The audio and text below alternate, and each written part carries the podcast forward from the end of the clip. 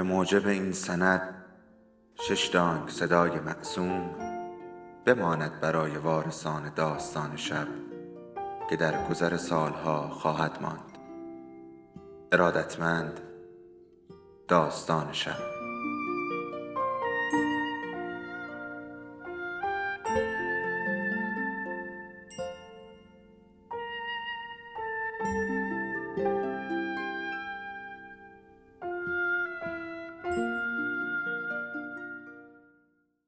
یکی بود یکی نبود.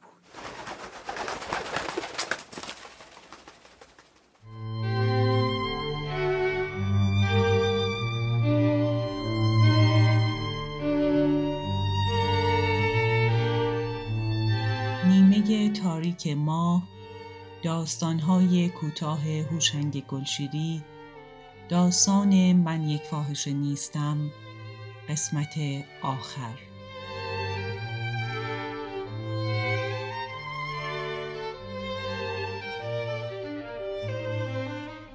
میرزایی گفت آدم نمی‌دونه چرا اینطور شد. اینطور شدیم.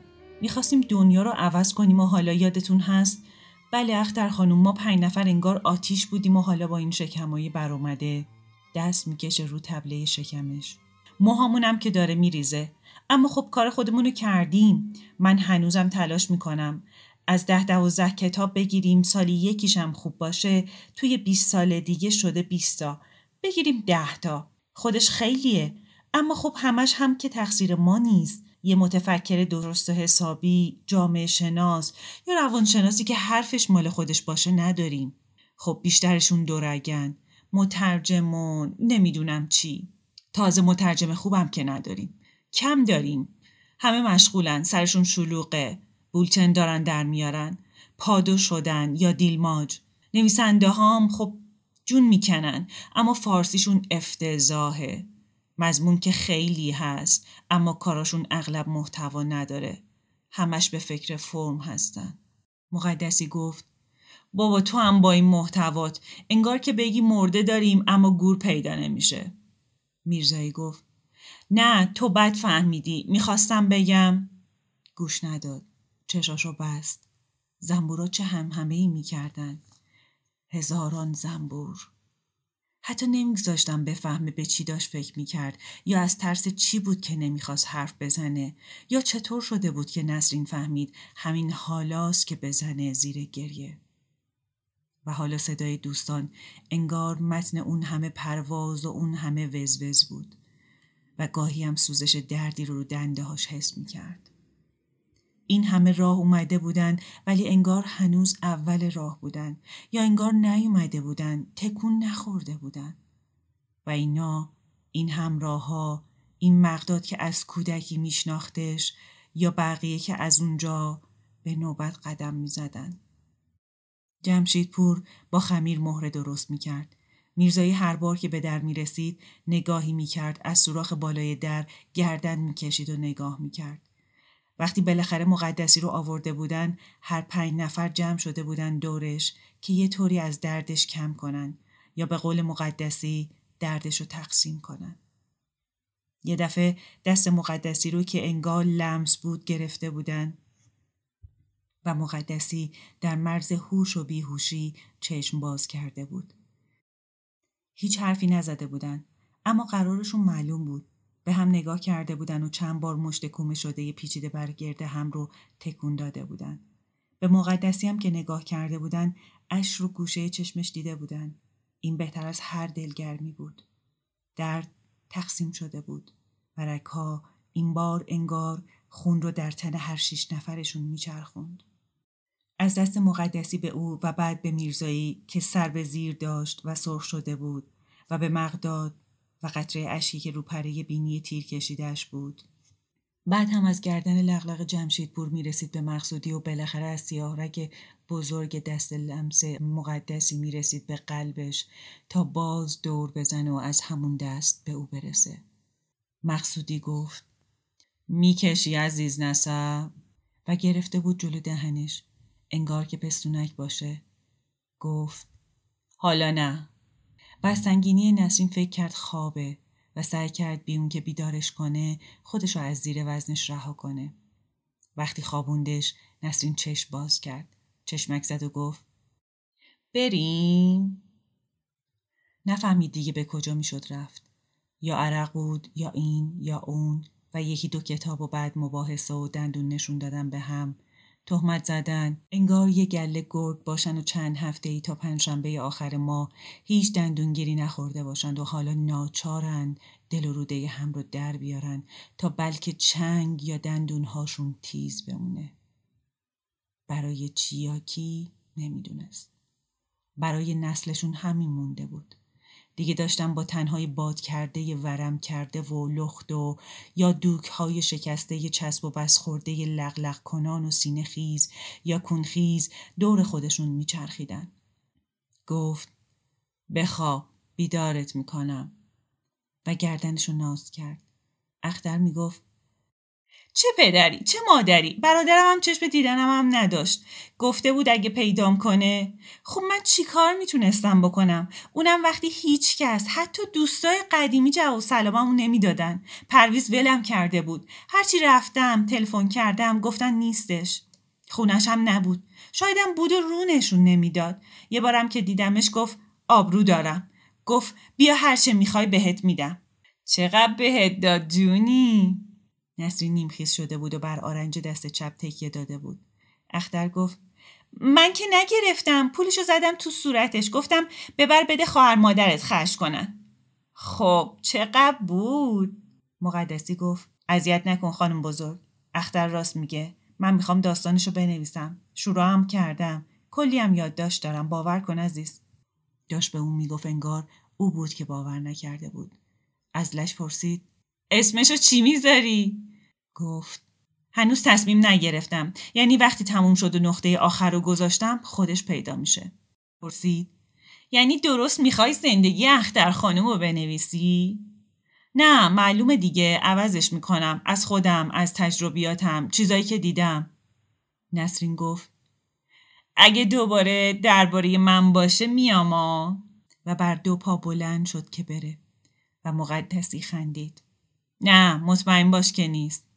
نسرین گفت اونا که به زور برام خوندی که بود؟ موهای سیاه بلنقد چشای بادومی و میشی و ابروهای کمونی. خب منم دیگه مادر به خطا. میرزایی گفت بده داره جاودانت می‌کنه؟ می‌خواست بگه داد بزنه و یه طوری این آسیاب چرخون رو که میچرخید اما هیچ چیز خورد نمی‌کرد. برای یه لحظم شده از حرکت باز داره. اما فقط دراز کشید می‌دونست که حالا دیگه نوبت مقداده که شروع کنه و شروع هم کرد. اونقدر مس بود که نمی‌تونست کلمات رو پیدا کنه. برای یه غریبه مثل اختر مفهوم نبود که چی میگه. اما اونا از پیش می‌دونستن و بعدش رو هم حس می‌زدن. که چی؟ بگیریم که نوشتی. خب به چه درد می‌خوره؟ اونم تو که می‌خواستی بهترین داستانهای دنیا رو بنویسی. از ما بنویسی و نمی‌دونم از دست لند شده خودتو از مادرت که اومده بود با اون صورت استخونی و چشمهای دو دو زننده بگودی نشسته که دائم از من به تو و از تو به مقصودی نگاه می‌کرد و با دستش که در لفاف چادر سیاهش بود گوشه چشش رو پاک می‌کرد و بعدم میخندید. سعی می‌کرد بخنده. مقدسی گفت آخه جونم موضوع داستان که همش این چیزا نباید باشه. اینجا در این موقعیت من و تو عادت کردیم فقط به یک یا دو مقوله فکر کنیم. انگار همه هستی همین دوتاست این طرف خط اون طرف خط. گاهی عاشق میشیم و بعد که خسته شدیم گریز می‌زنیم به همون اولی. به نمی‌دانم پیمان مقدسمان. سرجمش کمی جامعه شناسی می‌دونیم و یکم فرویدیز چند صفحه هم اینجا و اونجا در مورد تصوف و فلسفه خوندیم. یا نمی‌دونم هرچی خب که چی؟ آیا ایناست؟ همه اون فرهنگی که به خاطرش مقداد داد زد. پس چرا برای همین ترجمه می‌کنی؟ اونم دست دوم. همش دست دوم. میرزایی گفت. دوباره شروع کردید که؟ و پستونک رو گرفت زیر دهان مقداد. بیا مقداد یکی بزن روشنشی اون وقت می‌بینی که یه دفعه تمام ابرای سیاه ناپدید شدن و آسمون شد آبی آبی. با یکی دو لکه ابر خوشگل که ولو شدن این گوشه و اون گوشه. بعدم اگه نرمک نسیمی به وزه اختر زد زیر گریه. گوش نمی‌دید هیچ کدومتون به من گوش نمی‌دید. همم فکر می‌کنید منم. و حق حق دیگه نزاش ادامه بده. نسرین داشت موهاش رو ناز می‌کرد. فقط اسمش بده. اول آدم فکر می‌کنه بده اما بعد می‌بینه که نمای دست می‌خواد نه سرقفلی نه حتی مدرک تحصیلی یا سواد. اختر گریش رو خورد و انگار که گربه ای باشه با قوس تند کمر بر سر دو پا نشست و دستها چنگ شده. گفت تو نمی‌فهمی. میبخشید البته. اما آدم ممکنه جسمشو بده اما روحش مال خودش باشه. خب از ناچاری اما تو و امثال تو دیگه چی براتون مونده؟ هر طور هم که اونا بخوان هر طور حوض کنن. اما من مقدسی بلند شد و نشسته بود میانشون. سیگار میان دو شاخه انگشت گفت خواهش می‌کنم. گونه نسرین رو بوسید. ممکنه شما دوتا گربه ملوس این همه به سر و صورت هم پنجول نکشید؟ اختر رو هم بوسید. تو هم نباید به خانم بزرگ توهین کنی. بعدم سراشون رو گرفت و به طرف هم کشید. اختر نسرین رو بوسید گفت من که نمی‌خواستم به نسرین خانم توهین کنم اون مثل خواهر منه. مقداد گفت میبخشید اختر خانم اما من فکر می‌کنم حق با نسرینه. یعنی ما مثلا من اول فرض کنید که گذاشتم یه ناخونم رو رنگ بزنه. از تنبلی شاید یا پیش خودم فکر کردم به جای بر نمی‌خوره. بعدم یه انگشت. دستی که نکرده بود. همینطور قلمو لغزیده بود و تا چشم باز کردم دیدم یه دستم رنگ شده. شایدم خورده شده و حالام که می‌بینید. شما حالا مثلا فکر می‌کنید روح من کجاست؟ وقتی دیگه برای خود من هیچ عضوی باقی نمونده باشه این رو کجا می‌تونه پنهان شده باشه؟ میرزایی گفت تو نداشتی. از همون اولم نداشتی. خودش گفت برای منم یه بس بچسبون. بیشتر برای اینکه مجبور نشه داد بزنه یا بگه. صبح تا غروب توی اداره بود.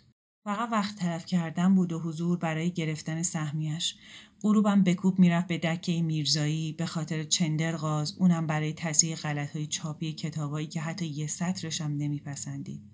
اما اگه چیزی نبود دماغ راه میافتاد.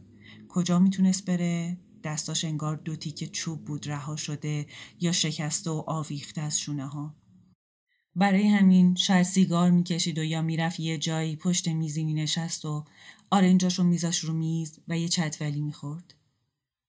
اختر گفت اما من که پول نمی‌گیرم از هیچ کس یعنی هیچ وقت نمیگم پول به من بدید یا مثلا مثل دیگران سر قیمت چونه نمی‌زنم. نسرین گفت من که همون اول طی می‌کنم. برای اینکه خوب می‌دونم حالا دیگه یک بزک دوزک خالی چقدر آب برمیداره. یا مثلا اگه به جای پیرن دوخته برم سراغ خیاط چقدر باید بسلفم؟ از پیشم می‌گیرم تا نکنه بعدش دبه در بیاره. اختر به گریه افتاد.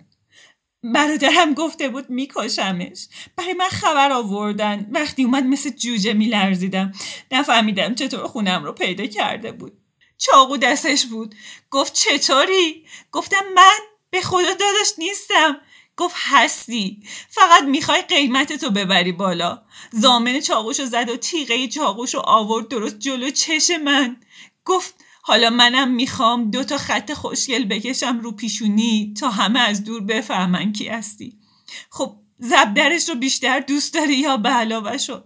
چی کار می‌تونستم بکنم؟ افتادم رو پاش پاشو بوسیدم دستش رو گریه کردم. گفتم به خدا قسم اشتباه می‌کنی من نیستم. دارم دنبال کار میگردم هر روز میرم. گفت پس این چیه دستت کردی؟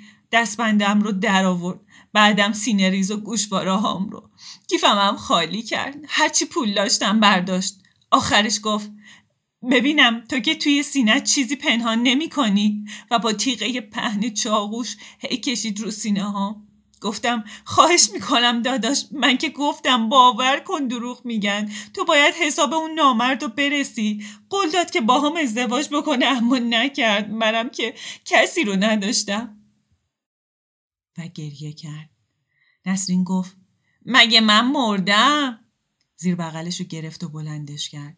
داشت موهاشو ناز می‌کرد. گریه نکن عزیز چه فایده ای داره؟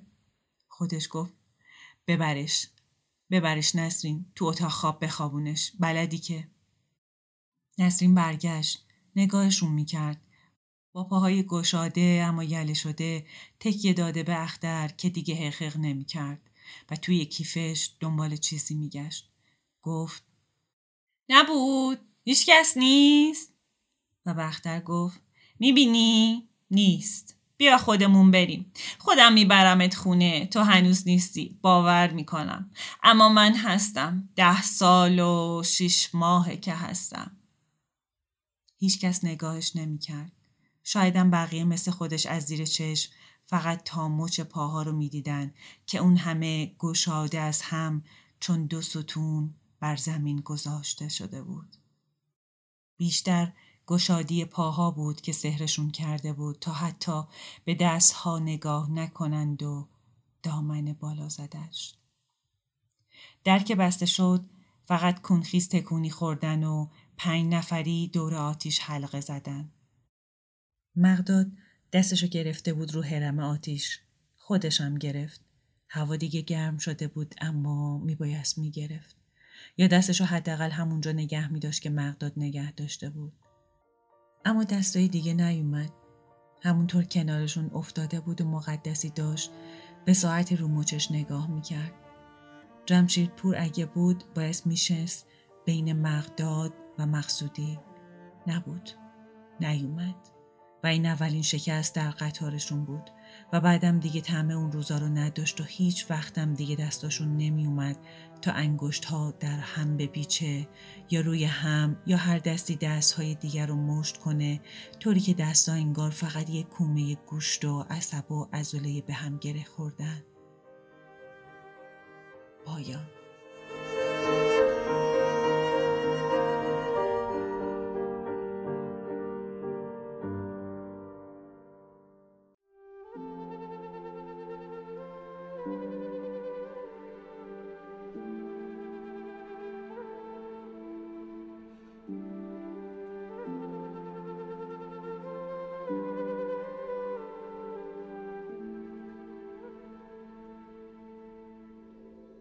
داستان شب بهانه است. برای با هم بودن دور هم نشستن شنیده شدن.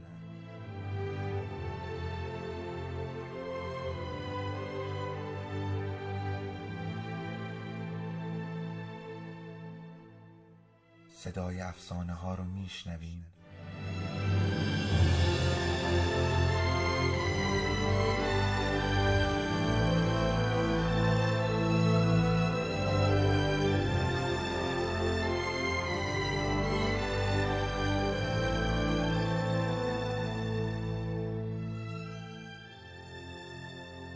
شبتون بخیر.